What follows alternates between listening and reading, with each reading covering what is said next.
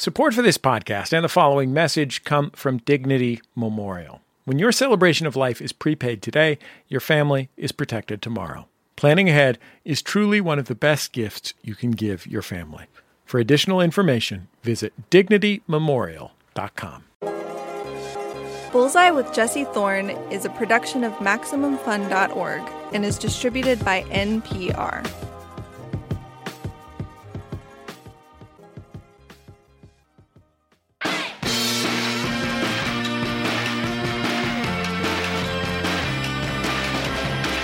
It's Bullseye. I'm Jesse Thorn. I just want to say before we get into this next interview, what you are about to hear is very warm and cozy, vibes wise, but it does briefly include one description of a grisly act of violence. So I wanted you to know ahead of time. Okay, anyway. Before Bob Mortimer, the comic and author, became Bob Mortimer, the comic and author, he was Bob Mortimer, the Cockroach King, a successful lawyer who represented tenants all over London whose rental units were infested with cockroaches.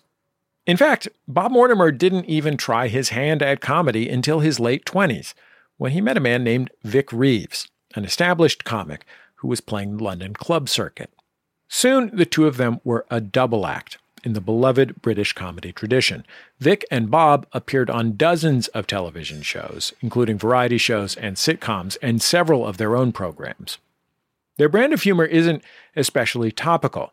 It is very silly, joke heavy, and extremely British. Good evening, ladies and gentlemen, and welcome to This Is Life with me, Donald Stott. Now, oh, shush, shush, shush, mm, shush, shush. Now, tonight's victim should be over there just putting that plaster on his hand. So let's go and start him. Come on, Howie. Pat down the plaster to cover the injury which I recently received from fighting Messerschmitts. I'm oh, yes, there's a battle of the Somme. In... David! What? Oh, have you started us yet? No, you know when I've started starting, starting, starting you, because you'll be starting us. What's that starting us? No, no, David, start. This is life. Mortimer paired up with comedian Paul Whitehouse for Mortimer and Whitehouse Gone Fishing, a show in which, well, those two comics and old friends go fishing and don't do much else. It is a great show. I'm gathering my followers. I'm warning my foes to stay put. And I'm celebrating victory. All through the power of the wader. You finished? Yeah. Okay, good. These days, Bob Mortimer is also a novelist. He just released The Clementine Complex in the US. It's his first novel, a mystery story set in South London and loosely based on Mortimer's time as a lawyer. It centers on Gary, a legal assistant who gets roped into a fascinating, complex quest after his coworker vanishes. It's a very fun, very funny read. Just an immensely pleasant book. And I'm so excited to have Mortimer on as my guest. Let's get right into it.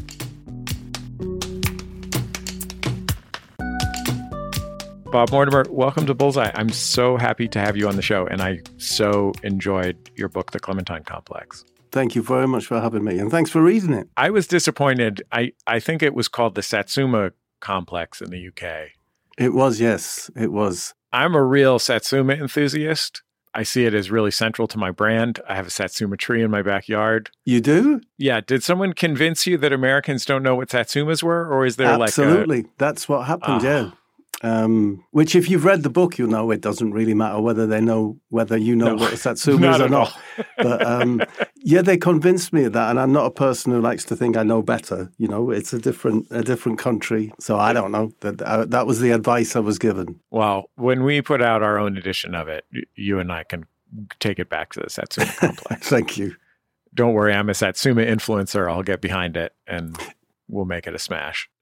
Um, so I know that when you wrote your memoir, and Away, it was, you know, from reading interviews with you, a, a bit of a struggle for you to feel like a real writer, quote unquote. And I- wonder how you got from there to feeling like you could write a novel. Well, I don't think I even now I feel as if I'm a, a real writer, but I think it was important for my autobiography, because I'd never written a book before, to assume that I wasn't a real writer. And then it would just have my own voice and people could take it or leave it. Um, because I kind of hadn't realized at the time that, you know, establishing a voice in a book is obviously the important thing. And for my audience here in the UK, it was correct to use my own voice and not the voice of me pretending to be a writer of some sort, you know. And the memoir did amazingly well. I, you know, like I'm over a million sales. It's uh, it's really taken off. So I thought, well, maybe I can get away with writing another book in the style of someone who doesn't write so well. You know what I mean? you know, it's a style. I think so. I mean, you could have done what a lot of people who are short on time and long on celebrity do, which is do 15 or 20 hours of interviews with a professional writer and have them write the book. Why did you want to go through the torture of writing it yourself? I mean, I wasn't given that option, but now you say it, I'm full of regret. I, think, do you know, it was the circumstance really, because I wrote it to fill um, lockdown um, when we were locked down. I thought if I'm ever going to write a memoir, this is the time to do it. And I began to really enjoy the process because I didn't take it too seriously. It's not my career, as it were. And I enjoyed sitting on um, the sofa. I have a sofa that has a very long squab, long seat. So, you know, you can almost lie on it. But I never really made use of that facility, even though, of course, it cost a lot to get that extra slab of um, squab on the seat. Right. But it was perfect. And um, and suddenly the sofa made sense, and lockdown made a bit more sense. I was, you know, I was using it um, to do something that I would never have done otherwise. Which I, I, know a lot of people did something similar, but that was my way through lockdown, and I missed it when I stopped. So I thought I'd have a go at a novel. So when you sat down to write a novel, to write your book, The Clementine Complex, did you have an idea of what kind of book you wanted to write? When I first sat down, do you know the um, the author Murakami? Yeah, I thought I might be able to do something like that, and after a, a just perhaps even less than a day, maybe a couple of days, I realized that I couldn't do a book like that.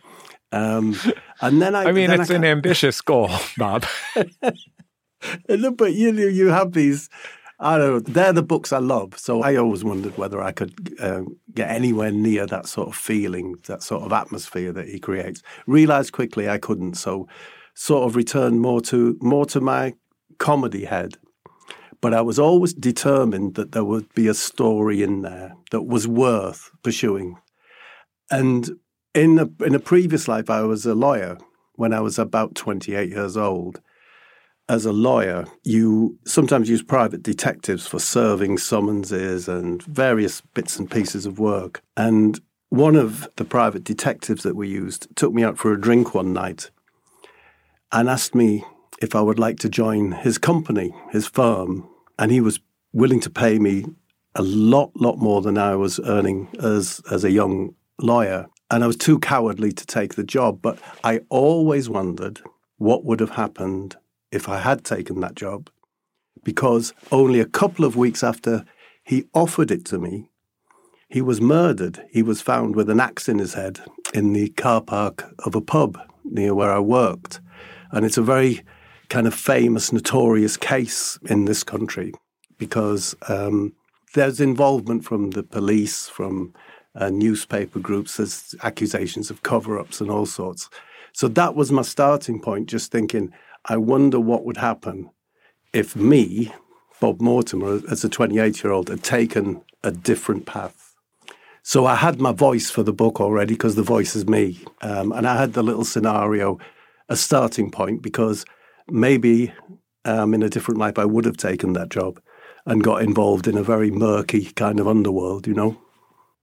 What was it like when a guy you knew had an axe in his head? It's a strange feeling. Yeah. It made the work I was doing. I was in a very deprived area of London. I was doing a lot of criminal work. and um, a lot of housing work, you know, suing landlords and suing the um, local authorities for substandard housing and cockroach infested housing and things like that. And finding out that uh, this really lovely lad, this chap had, uh, had an axe in his head, made it all very, very real and not quite feel so much of a game, you know, that these criminals that I was representing, you know, there's another level that as their lawyer you're not aware of. You know, um, my book is nothing to do whatsoever with that actual case, but I'd just like to have a taking off point, and that was my little taking off point was if I'd taken that job with this firm of private investigators. Did you feel as hapless as a young man as Gary seems to be in the novel? Yeah, very much so. I mean, it, it's me trying to imagine how I would deal with those situations. It, it's me looking at a version of Bob Mortimer that had uh, a little more oomph, you know, had a little bit, was willing to stand his ground, was willing to stand up to people. I never had that. I've never done that. And I just thought that was interesting because I can write it as if I did and try and consider how that would have felt for me. And uh, yeah, so that's kind of interesting because that was my little test was what would I do if I saw this girl? And of course, I would never have spoken to her. So I was saying, well, sorry, for the purposes of this exercise, you've got to speak to her. You look visibly uncomfortable thinking about yes. talking to her right now. this fictional exercise from a book you've already written. edited multiple times. As soon as you described having to talk to a girl, you started turning sideways. Yeah. And yeah, it's. Um, I was a, very, very shy as a young man, and the sort of celebrity I achieved here from when I was in my late twenties, that cured me of a sort of general um, social anxiousness, but it never cured me of the fear of approaching a lady the character Gary is has a very lonely life. Yeah. And I get the impression that until your late 20s, you had something of the same.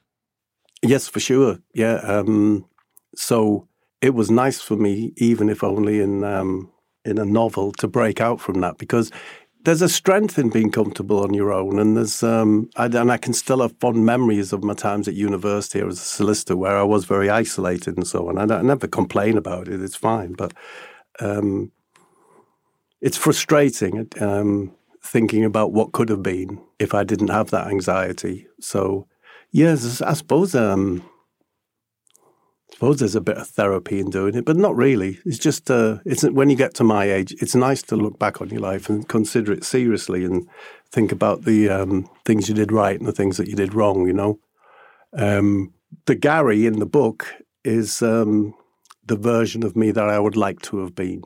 I suppose. I mean, he's a bit of a doofus too. Yeah, but I like. do you aspire? do you aspire to that part? No, that's fine by me. That's fine by me. He's a he's a he's a good lad. He's not going to bother anyone. He's not going to cause anyone any heat. He's not going to steal from anyone. He's not going to beat anyone up. It's an interesting thing to aspire to in when writing a, a version of yourself for a crime novel. like I, I feel like mostly if we're going to turn some some portion of ourselves into a hero f- for genre fiction it's mostly like what would it be like if I was really good at riding horses and shooting guns or like what would it be like if I was always leaping into dangerous situations uh, not what would it be like if I would never steal from anyone? yeah, but I, I, wouldn't be an authentic voice then, Jesse. Do you know what I mean? That wouldn't be an authentic voice for me um, doing it that way. I, it's funny enough that the, the, probably the most successful um, TV show I've done in the 34 years of doing uh, TV shows is the one I'm doing at the moment, which is a show where I go fishing with another um, British comedian called Paul Whitehouse. And, you know, we have, we film as having very ordinary, dull days. And Paul and I have kind of come to the conclusion that um, maybe the biggest achievement you can have in life is taking joy from the most ordinary of days, you know. So he's a doofus, but he's doing okay. Even more with Bob Mortimer, still to come. Back in a minute. It's Bullseye from MaximumFun.org and NPR. This message comes from Apple Card. You earn up to 3% daily cash on every purchase. That's 3% on products at Apple, 2% on all other Apple Card with Apple Pay purchases, and 1% on anything you buy with your titanium Apple Card or virtual card number. Visit apple.co slash card calculator to see how much you can earn. Apple Card, issued by Goldman Sachs Bank USA, Salt Lake City branch, subject to credit approval, terms apply. Support for NPR and the following message come from Saatva. Saatva luxury mattresses are every bit as elegant as the most expensive brands, but because they're sold online, they're about half the price. Visit SAATVA.com slash NPR and save an additional $200.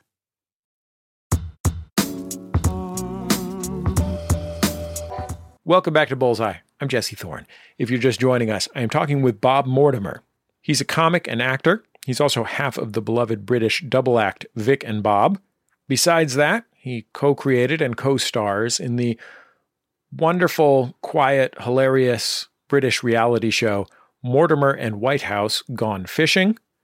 In that show, he and comedian Paul Whitehouse go fishing. He's also the author of the new book, The Clementine Complex, which is a fun and funny mystery novel that is in bookstores now. Let's get into the rest of my interview with Bob Mortimer. I have to say, I watched your fishing show on an airplane coming back from London a month or so ago. Right. I watched two of them, and I think it is the the least that has happened in a television show of any television show I've ever watched. Yeah. But it's it's I mean maybe the the lockdown helped it as well the timing of these things, but it's what I think they call it slow TV, just something um, unchallenging, rather lovely to look at in your front room.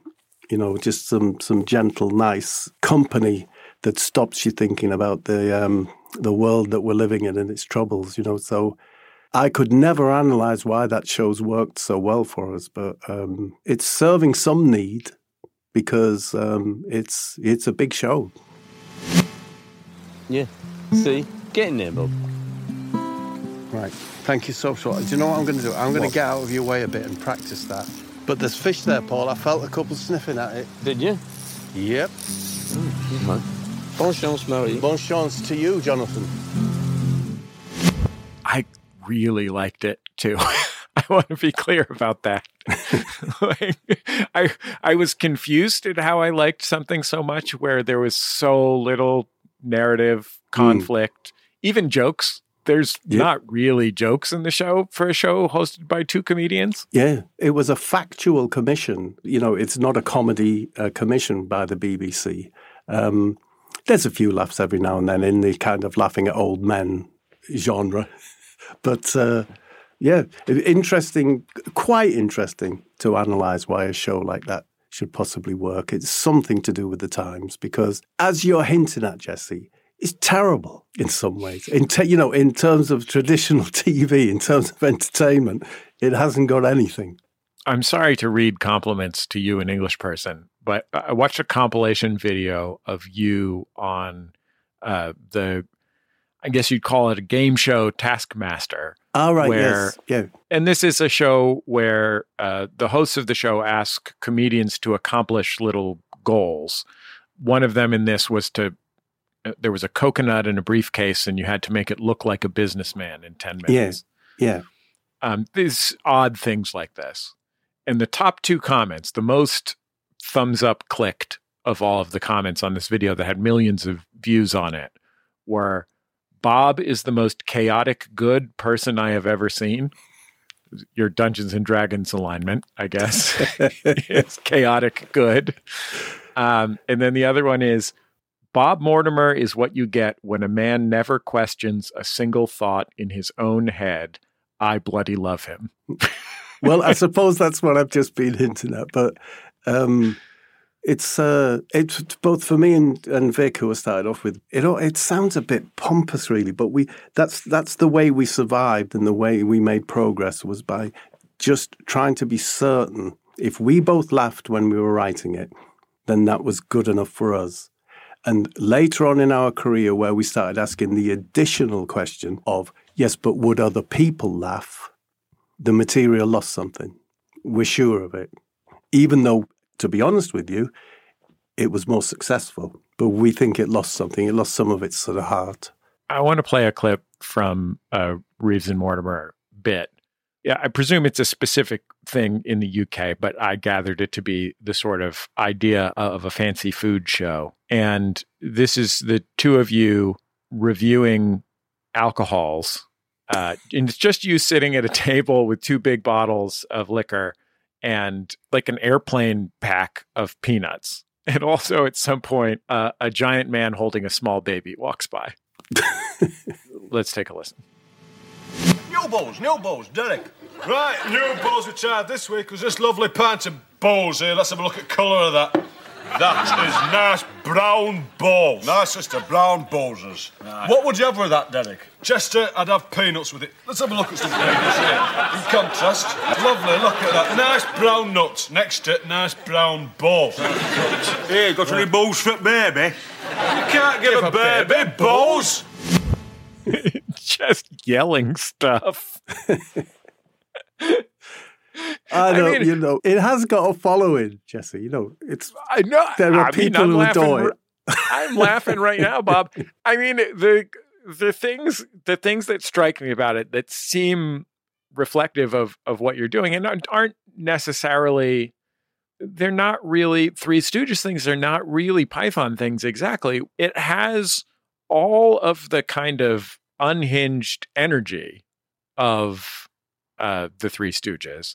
Like there are some Python things that are like that, but a lot of Python things are really tightly controlled.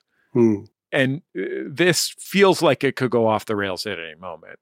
Um, and it also is clearly just a function, like substantially a function of you guys liking the sound of the word booze pronounced bows.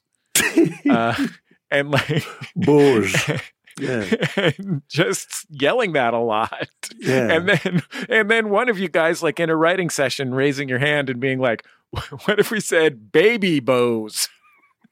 You can't give a baby booze, Jesse. You can't do that. yeah, it's uh, it's always been very uh, a bit divisive our humor, but um, yeah, it's just that it, I think that's the nature of our our process. You know, of not taking that extra step of um, trying to decide whether uh, other people will like it. Um, yeah, I like all that old stuff. I, I'm going to play another little bit, and this one is it's another pretty simple setup, which is that uh, you are on stage and you look like your foot is caught in like a bear trap kind of thing, and you're crying out. So let's take a listen. Help. Help. What's the matter? Is it not obvious? Actually, it's not. Help. Help. Look, don't think of me in any way callous or indifferent, but I can't actually say what the problem is. Vic, do you want me to spell it out for you? I wouldn't mind. Well, I will then. This cuff button here is dangling on a very, very thin thread. Any moment now, it could potentially drop off. what? No! Yes. No! Yes. No! Yes. No! Now he moves. Now he moves. Again, just the sheer amount of silly voice and yelling for this premise. Yeah, it um, is this it is a very it's a wonderful very slight premise It's as slight as a mouse's handbag, yes. It really is. But no, I mean, yeah, but it's fun. It's very traditional comedy, really, just like, um, you know, undermining your expectations. Um, my foot's in a bear trap, but my problem is my button's falling off. But, you know, we did it with great belief and, and passion. And uh, yeah, I don't know what to say really. I enjoy them, um, and it's nice to hear them again. Your career went from, as we would say in the States, zero to 60 when you and Vic Reeves partnered. You did not have a career before the two of you met up and started doing comedy together. And, you know, you were a big deal on television within a couple of years of partnering. Yeah. Was it hard for you to, I guess, understand and value your own contributions since that line in your life was so clear and had everything to do with this partnership? to value my own contribution. Yeah. yeah, no, I didn't value it a great deal at um, at the beginning because, from my point of view, Vic Reeves, the lad I doubled up with, he he is the UK's greatest ever comedian for me, without a shadow of a doubt.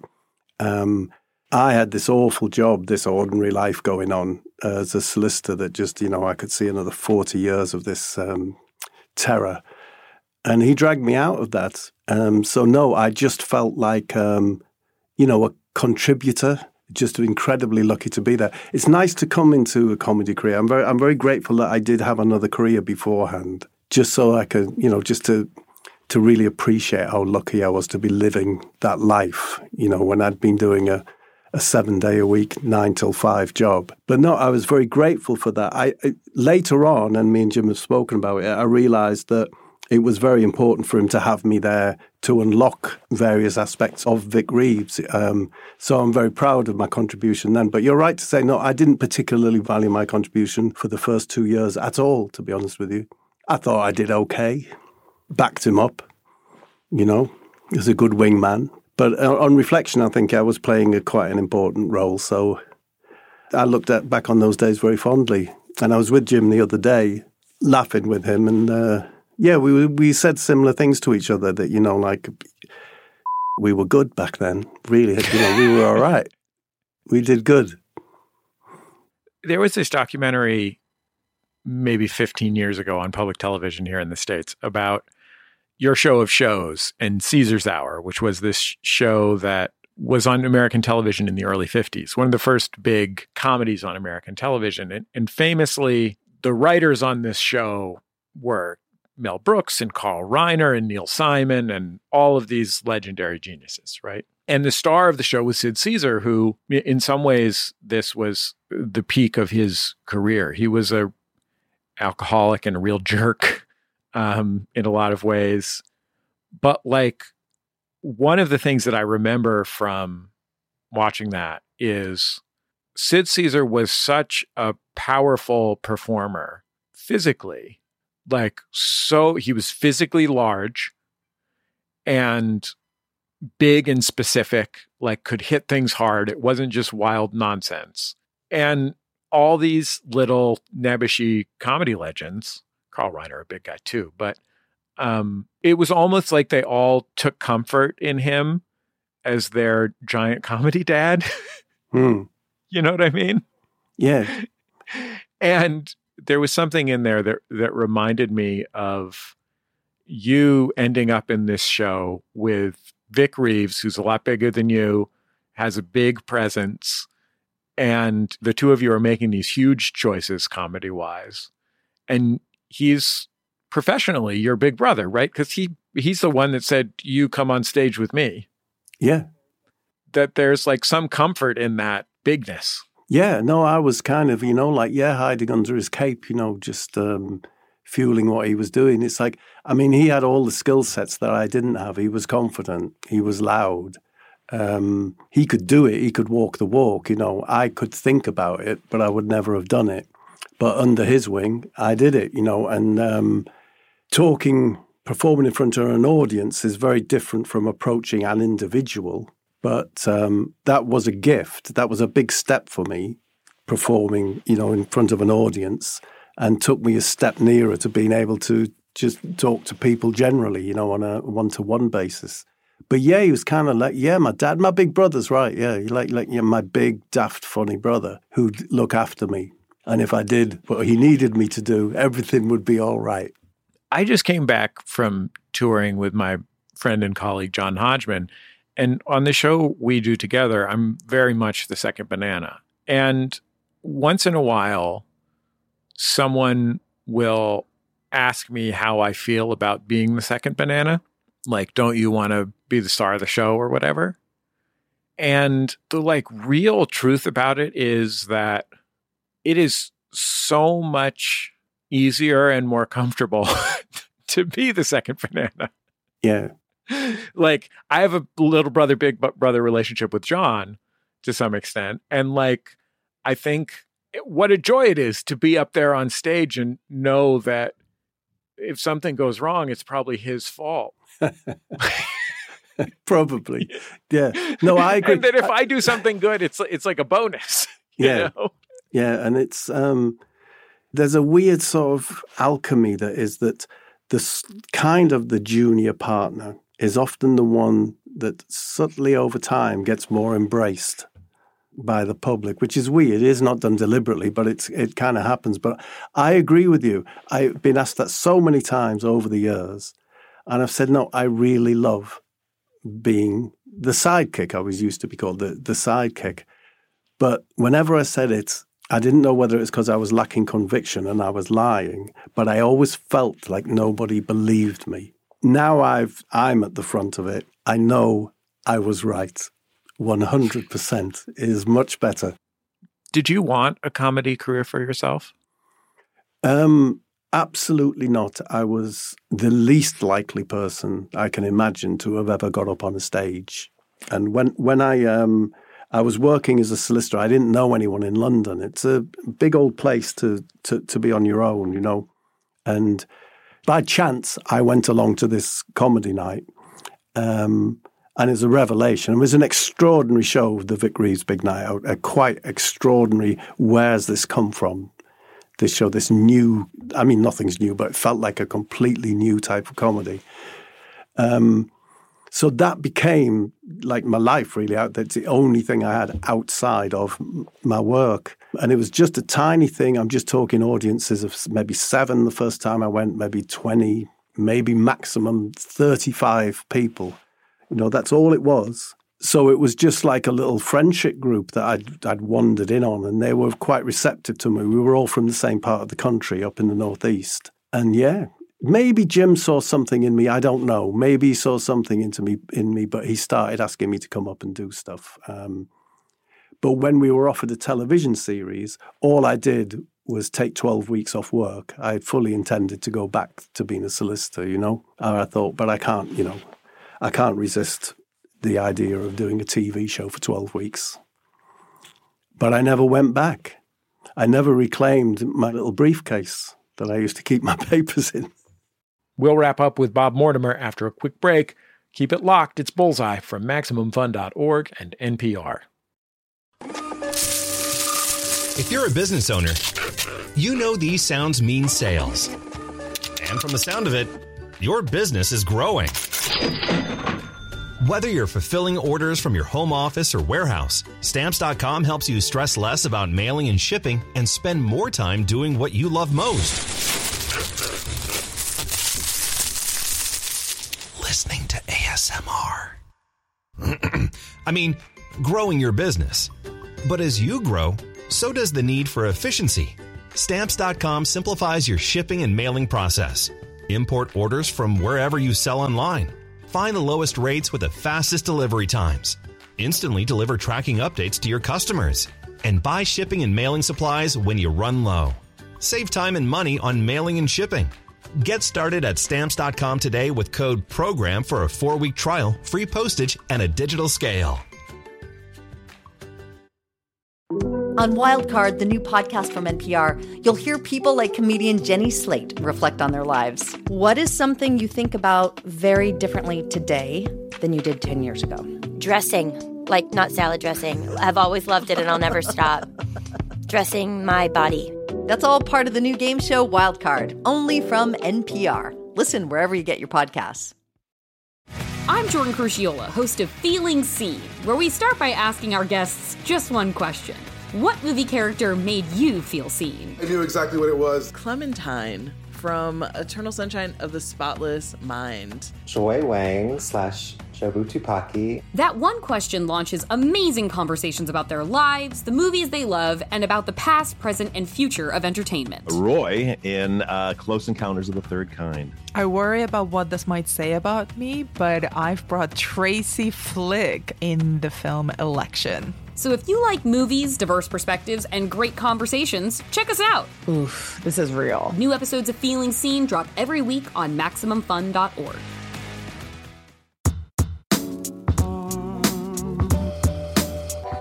You're listening to Bullseye. I'm Jesse Thorn.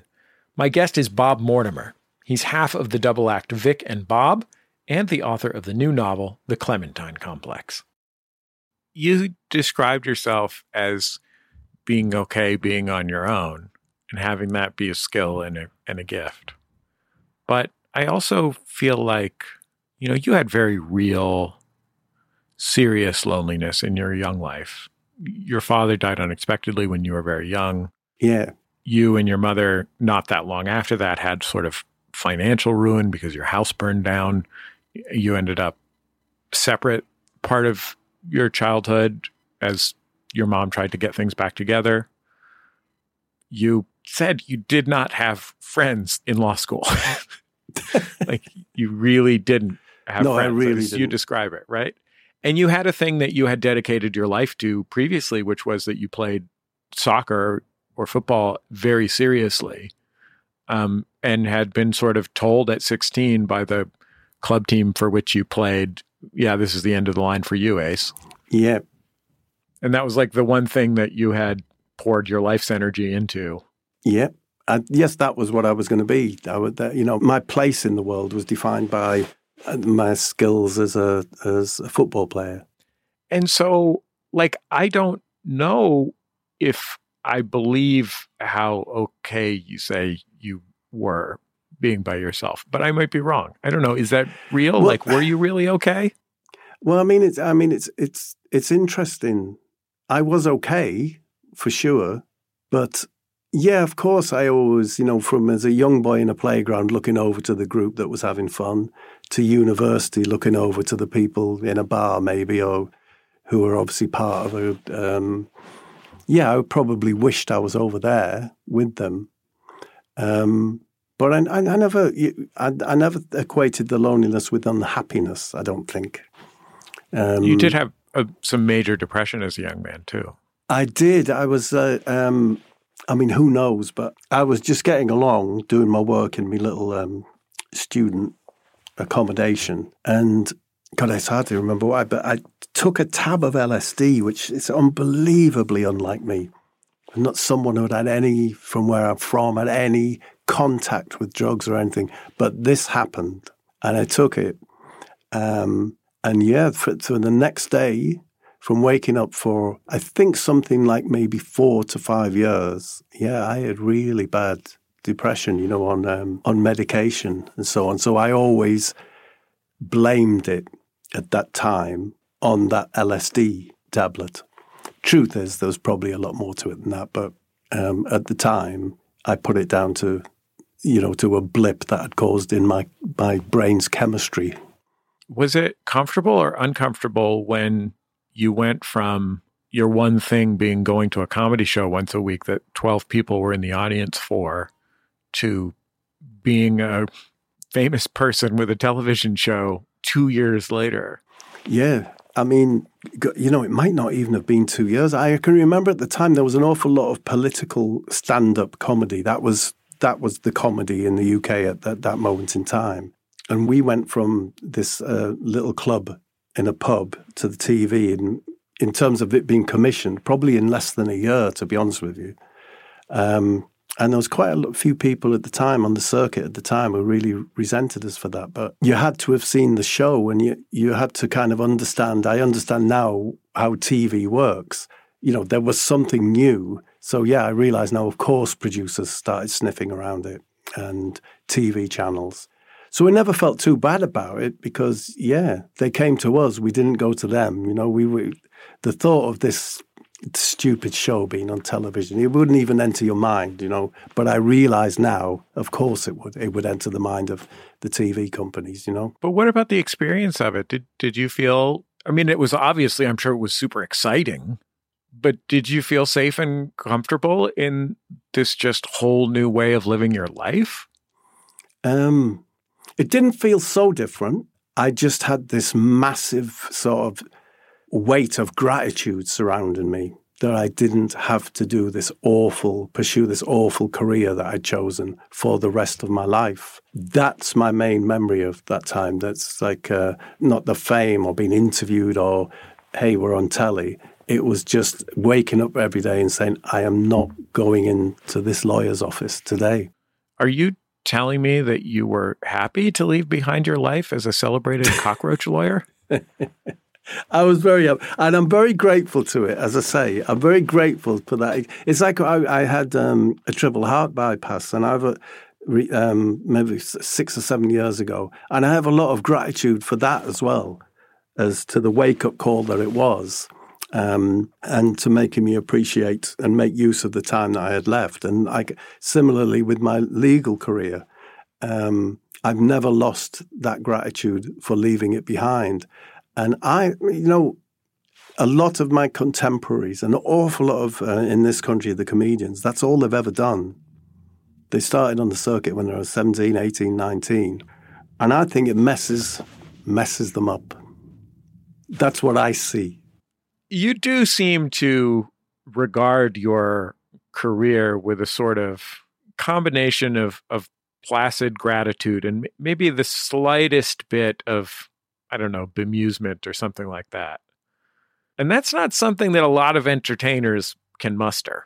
Yeah, I mean, maybe it's because if that's true, it's uh, like that I had no ambitions in that respect for fame or for um, to be on a stage.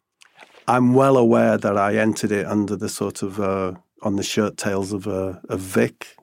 Um, I've never found it a great effort. I'm not saying that anything I've ever done is of any particular merit, but I've never found it an effort to do what I do. With, with a lot, when me and Jim did live stuff, when I do live stuff now, even the sketches that some of them that you've played, we don't know absolutely what we're going to say.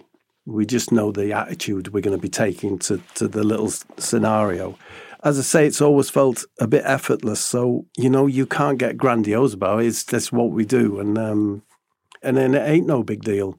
I like all the old stuff we've done, and I like I, I like the I like the book because the book was uh, such a surprise that, um, that I suppose every author fears this, but I thought that it would be ripped to shreds, you know, because it's not a literary work, but it wasn't. People took it for what it was, and enjoyed just listening to my voice in the book. So that's nice that my voice did okay for me.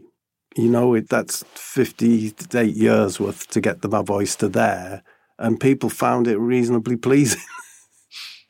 so that's, you know, I'll call that a little achievement. Well, Bob, I'm so grateful to you for taking the time, and I, I really enjoyed reading the book. There was a lot of real classic me laughing out loud and then yelling at my friend across the room, hey, hey, hey, listen to this sentence. Oh, that's very kind. Thank you. So I, I really appreciate you taking the time to come on the show. It was was nice to get to talk to you. Thank you very much, Jesse. Thank you. And all the best for the future. Bob Mortimer. His new book, The Clementine Complex, is available in bookstores everywhere and at bookshop.org. Mortimer and Whitehouse Gone Fishing is also a terrific just absolutely lovely television show. You can watch that on YouTube.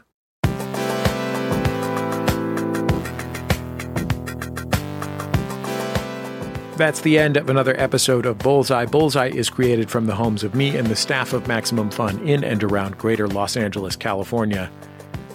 I'm still working from a little bedroom in the front of my house, but I'm moving to a shed in out behind my house and uh, my friend Stefan was nice enough to let me come over to his house and check out projector screens. Stefan knows everything about projector screens. Pretty soon I'm going to be watching screener movies on a real screen. Our show is produced by Speaking Into Microphones. Our senior producer is Kevin Ferguson. Our producers are Jesus Ambrosio and Richard Robey. Welcome to our new Maximum Fun production fellow, Danielle Huesias who just joined us this week. We get booking help from Merritt Davis. Our interstitial music is by our pal Dan Wally, aka DJW. Our theme music is called Huddle Formation. It was written and recorded by the Go team. Thanks to the Go team, thanks to their record label, Memphis Industries. Bullseye is on Instagram at Bullseye with Jesse Thorn. We are also on Twitter and YouTube and Facebook. And I think that's about it. Just remember, all great radio hosts have a signature sign off.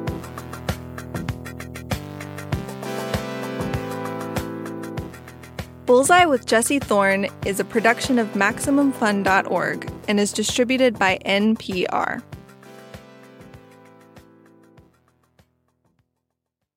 This message comes from NPR sponsor Mass Mutual. The Financial Educators Council says 39% of Americans don't have someone to go to for financial advice, but you can plan for the short and long term with someone backed by 170 years of financial expertise at massmutual.com. Support for NPR and the following message come from State Farm. As a State Farm agent and agency owner, Lakeisha Gaines is passionate about empowering other small businesses. In the last several years, there are more business owners than we can count. Businesses are opening up quite frequently. And I think that shows the need, the dreams, and the desires of the community to have the independence and to have the financial freedom that's important to them. The reason why it's so important to me to be out there to share information and to educate the community is because I know that a dream doesn't always help you to be successful. You need the competency, you need the wisdom, you need the knowledge. That's where we come in as State Farm agents. Our ability to be able to teach over 100 years of experience in this world to say, hey, we got you. You got this, and we got this. Let's do it together. Talk to your local agent about small business insurance from State Farm. Like a good neighbor, State Farm is there.